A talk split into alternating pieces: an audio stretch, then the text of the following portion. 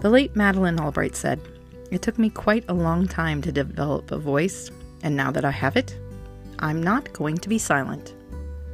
Today on our podcast, we'll be looking at how women are faring in the garden as the storm approaches. My name is Spring Erickson, and welcome to a season of change in Colorado with Spring.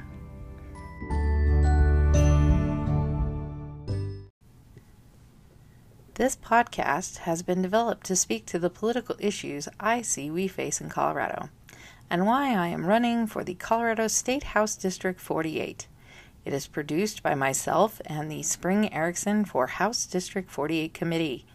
And as with all political messages these days, my name is Spring Erickson and I approve this message. Now that the legal stuff has been observed, let us return back to today's podcast. Before I start today's podcast, I just want to thank everyone who voted in the uh, the Colorado primary season this year, as it has finished up today.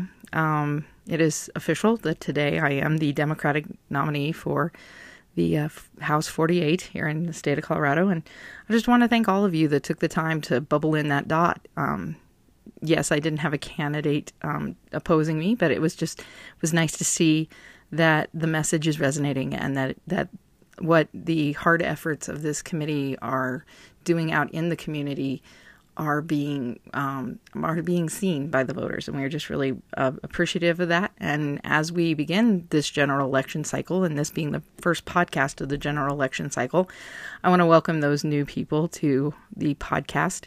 I also want to remind you that if you are hearing these and you are really, really into this, we would love to see you come to our website at springco48.com. Um, get on our newsletter. Uh, let us know if you'd like to help the committee.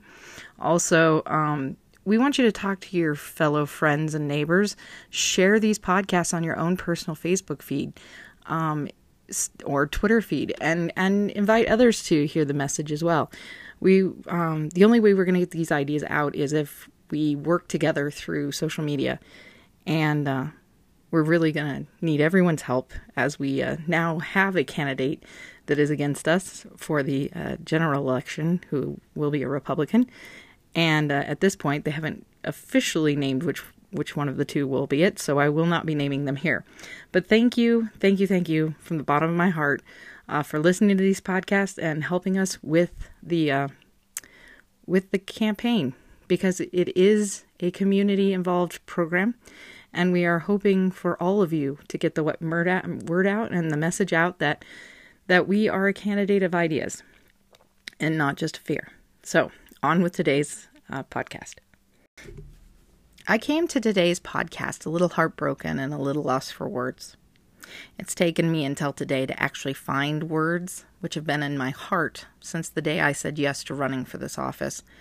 And I had assumed that those words would stay my own and it helped me to build my own personal fire on this journey. But I joined this cause because I was tired of watching office after office in this region being acquiesced to the Republican Party without a contest. We as a democratic society need a free exchange of ideas, or we will be doomed to live in a world where one party rules with, with no prejudice. Nothing showed this to be evident more than what happened on Friday. I'm still not sure that many listening today have even come to the realization of how we got here and how we could let something like this happen. Over the course of the last 12 years, there have been 1,200, that's 1,200 political seats left vacant by the Democratic Party in state and federal elections, allowing the Republicans to run roughshod over the majority opinion in this country. I have been just as guilty as my fellow Democrats, as I too have looked at the long odds of running for an office in Weld County over the past years. A county that was responsible for the actual attempt to slice a top quarter of Colorado from the rest of the state and create the Republic of Northern Colorado. Yes, in 2013, people like today's candidate for Congressional District 8, Barbara Kirkmeyer, and Congressional District 4, Ken Buck, and the rest of the Republican officers of the Weld County and those in the House and the Senate from Weld County, along with some of the other northern Colorado counties, tried to actually secede from the state of Colorado. But I digress. The Republicans have manipulated their way into an absolute power over the course of time in history, both in Colorado and in the federal government. But over the past decade, Colorado was able to follow a path towards a more inclusive fe- future.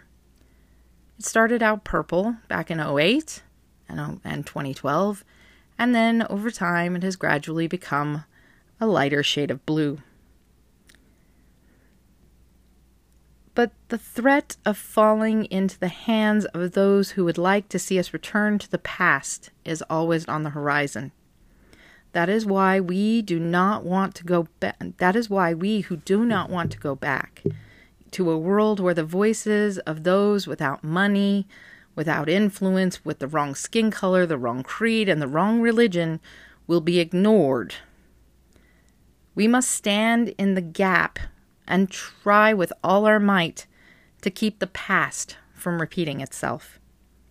Last fi- Friday was proof of that. Six members of the Supreme Court declared that over half the population of the United States officially is no longer human. All females of breeding age have been deemed to be incapable to direct the fate of their own futures, allowing the states to direct them towards what is appropriate and right in a just and religious world. If it came to if it came to you as a shock that you are no longer human, Good. If you are one of those yelling at your device that I am overreacting, I assure you that I am not. If the government of the state you reside in decides that one day they are just going to tell you that you have become nothing more than an incubator upon the second that an egg and sperm meet somewhere in the middle of you, you will truly see what the meaning of unhuman, unwoman is. Thank goodness today you live in Colorado, where your right as a free and independent woman are protected by laws that our governor signed into law just this year. Meaning you and your healthcare provider get to choose what to do with your body, and you we as a state will support your decision. But if my opponent and the rest of the R's on the other side believe they can do it better. You know, my opponent, he actually believes he knows your body better than you do, women. He knows that that clump of cells with an electrical impulse to create more cells has more purpose than the grown adult woman who has that clump of cells inside her. He believes that that clump of cells has more purpose than the actual children sitting in classrooms who are being killed by AR 15s. He believes that the AR 15 actually has more rights and purposes than the women who are now gestating a clump of cells. But again, I digress on topics that I will cover in later podcasts. The thing I want to ask is if there are going to be more children in the United States, are these Republican zealots who are so called pro life are they ready to put their money where their mouths are and actually be pro life and not just pro birth? Which, by the way, they are doing a pretty petty job of being pro birth as well. I mean, I think we may actually have to come up with a different moniker. Maybe something like pro women oppression. They won't pay to protect the health of the mother or the fetus. They won't make healthcare universal to take care of the costs of thousands of dollars of these oppressed women that, that, as they prepare to give birth. They won't pay for the early childhood needs like food and shelter and pediatric health and early childhood education and socialization. If they did, then they wouldn't be cutting the money towards those programs that were so limitedly funded already. I mean, if you haven't recently looked at how much a can of formula, if you can even find one, or a case of diapers costs, and I will tell you it is quite pricey, I encourage you to check that out next time you are at the store. And remember that that one can, if you can find it, and that one box of diapers only lasts a couple days for a newborn. So it's a constant struggle, even on a living wage, to be able to take care of a child. If these Republicans are so pro life, they would be looking at ways to give tax breaks for daycare. They would be looking to give the child tax credit to the fetus if they truly believed it was a child in there. Also, conception is not a one person activity. If the Republicans were so pro life, they would be putting restrictions on men who shirk their fatherly responsibility. They would be increasing child support for those men who don't want to be a part of their children's lives. They would be requiring men to help with the prenatal monetary responsibilities of the fetus. They would be working to make men have paternity leave and a time away from work to grow strong and healthy bonds with their children. They would be looking for ways to have men be part of the creation as much as they are trying to oppress women into no decisions at all. Most of all, they would be cutting child abuse and the degradation of incest and pedophilia, not putting it on posters or campaign slogans. But they would actually put it, be putting those people who do that monstrosity behind bars. They would never make women carry the fetus of their rapists, or the fetus of their father, or their brother, or their uncle, or their grandfather, in an unwanted, perverse grab for power over a girl. A minute longer than that girl has to stomach it. If the Republicans were so pro life, they would be looking at the need for more education resources, more buildings, more teachers. They would be looking to create better opportunities for these children as they grow and become adults. They would be focused on STEM and vocational education as pipelines into high paying career fields so that these children can grow up and have families of their own. They would, if they are so pro life, they would be focused on elder care and those decisions that every family has to face when a member has had a good and just and prosperous life and is ready to shuffle off this mortal coil. No, they are not pro life. They are pro woman oppression. They will oppress a woman's right to life herself and the freedom to choose the direction for her life. They will deny her the freedom of her own religion beliefs and impose their own mutated dogmatics of Christian theism on her because of a clump of cells is more precious to their God than the woman who they call created in God's image.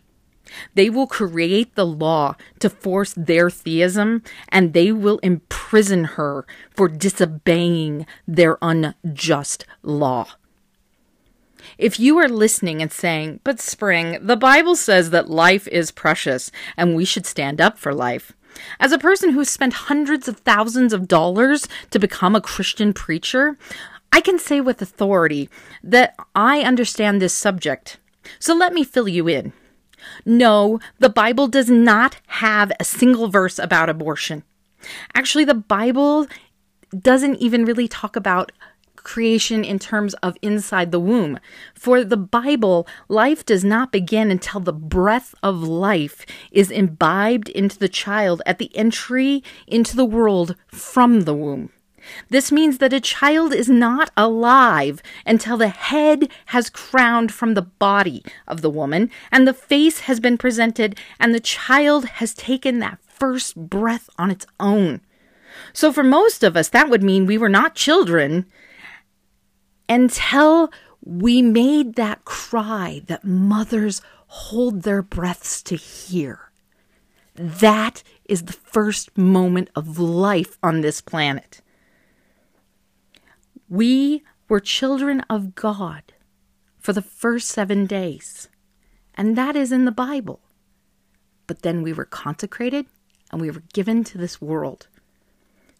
Babies are children fetuses are part of women and they grow. And it is up to the woman to decide how that is handled. The Jewish book of the Talmud, which is an ancient book of the rabbis, is where the religion knows of a woman's reproductive rights in the holy order in the Old Testament would be found. They lay out that over 2,000 years ago, the rabbis agreed in the Mishnah, which is the core of the Talmud, that abortion could be performed in a time of woman's woe. This could be either for her health or the dignity of the woman. So, since this is a true religious text, it is safe to say it is actually an infringement of the First Amendment right, the right to freedom of religion, to deny a woman, especially a Jewish woman, the right to an abortion in the time of womanly woe.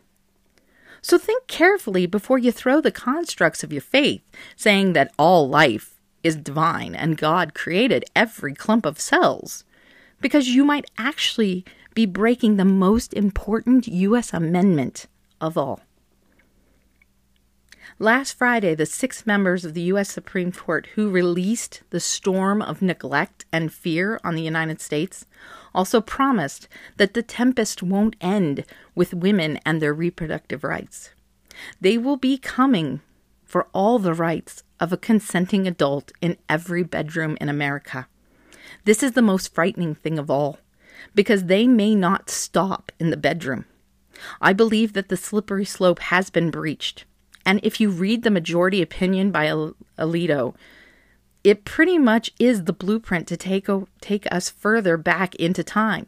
When women had no rights to money or property or careers and could not have says in community matters, and most importantly, they didn't have a right to vote. We as community must stand for the things we want. I believe women, just as much as men, make up a productive and invaluable part of our society and no one and nothing should take a human's right to autonomy away. I am a true pro life candidate. I believe that society and government, by the extension, should protect and help everyone from that cradle to grave, from your first breath on this planet till your last. We should be looking out for well being and productiveness for every human life, and every human life has the choice and the dignity to make those choices for themselves. Housing, food, health, and education are the bedrock to a human life, and we should be willing to protect and give those things to one another. A garden only grows when there is a harmony of soil, water, and air. We need to remember that the flowers enjoy a little rain, and it only creates a more vibrant garden. So let us work together to help humanity's life thrive and not be caught up and destroyed in this tempest of fear.